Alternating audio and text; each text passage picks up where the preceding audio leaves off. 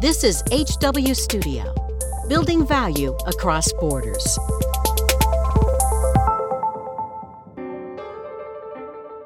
Olá, Léo. Bom dia, tudo bem? Bom dia, Fernando. Saudades de você, Léo. Ah, muito obrigado, saudades suas também. Meu parceiro aqui nesse bate-papo maravilhoso do Bacana. HW Studio. Bacanérrimo. Ô, Léo, você viu? Estamos no Spotify. Tá bonito isso, hein? Spotify. Olha só. E quem- vem iTunes pela frente. Olha aqui, isso aí pra mim. Coisas que eu nunca imaginava podia acontecer nessa, nessa minha jornada é eu, eu virar canal de Spotify, eu virar no canal do Spotify e muito menos iTunes. Pois então, você não tem a dimensão da vossa importância. Nossa senhora. Estaremos em Marte logo, logo. Eu vou pedir a carona pro Elon Musk. não, não, vamos deixar ele pra trás. Ô, Léo, Hum. eu falar esse negócio de deixar pra trás, uma notícia da CNN Hum. dando aí, o México é, anunciando em alto bom som que reduziu aí a, a travessia de imigrantes saindo Uhum. da- do México entrando nos Estados Unidos. Sei. Eles estão assim felizes, eufóricos dando essa notícia. É, por um lado, assim, entendo-se que eh, existe uma regra geral com relação às pessoas que transitam pelo México ou transitam por qualquer outro país a fim de buscar ah, asilo nos Estados Unidos, eles teriam que pedir primeiro asilo nos países pelos quais eles transitaram antes. E essa questão de, eh, da migração reduzida eh, em sentido norte, ele baixou 36,2% no eh, segundo o próprio ministro do o ministro eh, eh, das Relações Exteriores, o Marcelo Ebrard da o ministro das Relações Exteriores do México. Só que entenda, essas regras elas tendem a, a seguir todo um, um- um acordo, um tratado firmado com as Nações Unidas, o Comitê dos Human Rights e as questões das pessoas eh, asiladas é, e- e displacement, né, displaced no- no- em todo o mundo, é uma questão que deve, deve se continuar sendo abordada. Se existe um número reduzido ou não, eu posso dizer com sinceridade que os únicos que podem dizer realmente se reduziu isso é o próprio Border Patrol.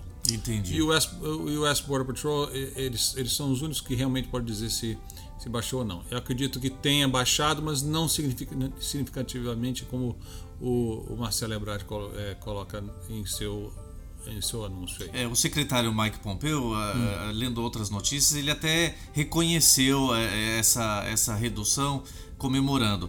Agora, por outro lado, Léo, é o seguinte: é, existe uma preocupação da população, até foi feita uma pesquisa aqui no final da, da reportagem da CNN, tanto os veículos de comunicação ali na, na fronteira com o México e também dentro do México, dizendo que isso vai impactar a economia local das cidades por onde passam toda essa população vindo para os Estados Unidos. E isso tem sido agora, dentro dessa pesquisa, uma preocupação de quem mora ali, que tem o seu comércio e que utilizava o seu comércio para faturar em cima desses imigrantes que passavam por ali.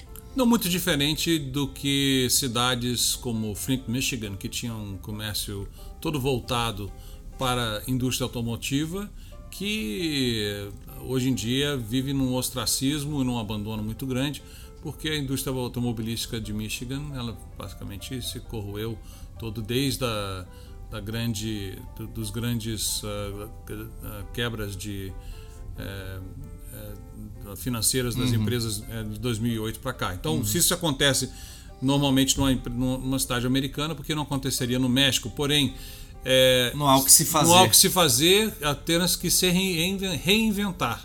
Acho que tudo é uma questão do ser humano tentar se reinventar. Se a pessoa. eh, se acabou aquele comércio, se acabou aquela linha de negócio, se acabou. A pessoa tem que estar à frente da sua, da sua realidade, estar bem instruída. É diferente é a diferença dos, eh, das pessoas que são preparadas e as pessoas que não são preparadas você criar uma cidade ou criar uma, uma economia de uma cidade baseada exclusivamente no comércio que é feito através de uma população que transita ilegalmente dentro de um país, entendo, vocês têm que entender que a pessoa que está vindo, por exemplo, Mas de é a lei da oferta e procura, é, Léo. a pessoa que está vindo de Honduras para buscar asilo nos Estados Unidos ele está buscando asilo nos Estados Unidos de uma forma ilegal, passando, transitando.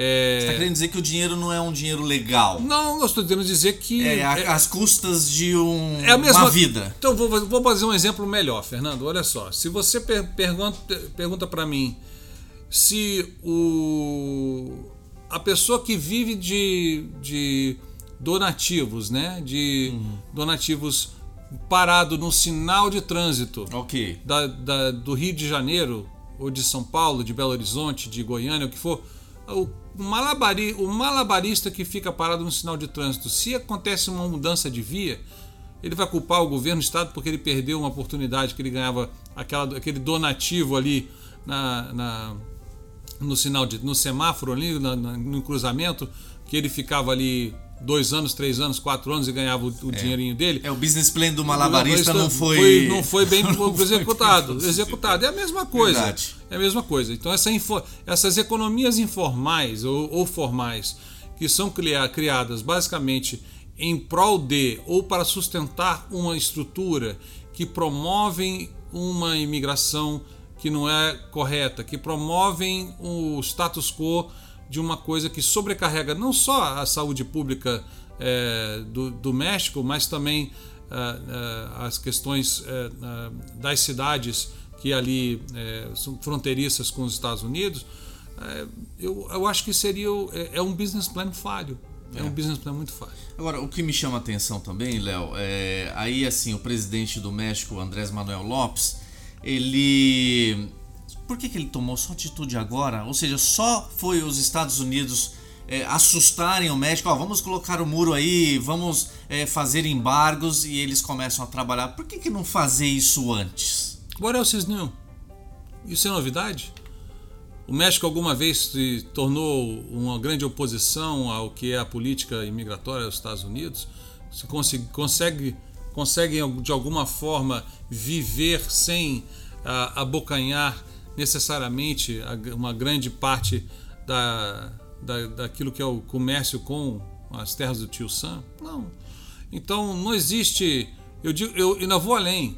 É, a Pemex, por exemplo, é uma, uma, empresa que hoje em dia se encontra de uma, de uma de um, é, que outrora era uma, uma, uma, uma, petroleira que trazia grandes benefícios, assim como a Petrobras trazia para o Brasil. Hoje a Pemex é uma empresa totalmente falha, uhum. é, não digo falida, mas totalmente Sim. falha, é, com, com grandes problemas administrativos é, e que uma das grandes, grandes atrativos é, mundiais do México para o comércio exterior deixa de ser tão importante assim por conta das, das, das falhas que ocorrem dentro da Pemex, por exemplo. Então, se existe ou não um outro grande atrativo saindo do México, oriundo do México para os Estados Unidos, esse seria o mercado consumidor mexicano que consome é, produtos americanos historicamente de uma forma avassaladora por conta dos trade agreements, dos acordos de, de, de tratados com os Estados Unidos. Eu particularmente, eu, de novo, essa é a minha opinião pessoal. Tem gente que concorda, tem gente que não concorda. Eu só acho o seguinte: o México hoje está numa posição de que, se ele não concorda com os Estados Unidos, ele tende a ter uma, uma crise política muito pior, política e financeira muito pior. Melhor estar tá junto, né? É o famoso melhor o inimigo que a gente conhece do que que a gente desconhece. Muito bem, Léo. Vamos encerrar por aqui? É, vou Sempre ter que desfazer minha barraquinha lá na divisa com o México, vou ter que arrumar um outro negócio para fazer, viu? Ah. Eu acho o seguinte: todo mundo tem um caminho migratório legal para os Estados Unidos. Você pode se apresentar perante a fronteira para pedir asilo político nos Estados Unidos, o asilo é, por ser feito de uma, de uma classe é, que esteja sendo perseguida. E chegar vivo, né? E chegar vivo e não ter que passar por perrengue, não ter que pagar coiote, não tem que. Nada disso e realmente fazer a coisa legal. Existe uma. Os Estados Unidos é, sozinho ele, ele, tem a, ele traz uma cota de refugiados que é superior a todos os países da Europa juntos. Todos os países da Europa juntos. Os Estados Unidos tem uma cota, traz, é, admite em suas fronteiras mais asilados do que todos os países da Europa juntos. Então é uma coisa que tem que ser levada em consideração. A gente recebe aqui pessoas do mundo inteiro, não temos restrições de país, é, nós temos a, a soberania nacional que é respeitada. Então eu acho que quem quer vir para os Estados Unidos venha da forma legal. Você que tem suas dúvidas, quer participar do nosso programa, hwstudio.hw.lo. Mande Exato. o seu e-mail que estaremos aqui prontos para discutir e debater. É isso, Léo? Exatamente. Até a próxima. Valeu. Obrigado, Fernando. Thanks for listening. This is HW Studio, building value across borders.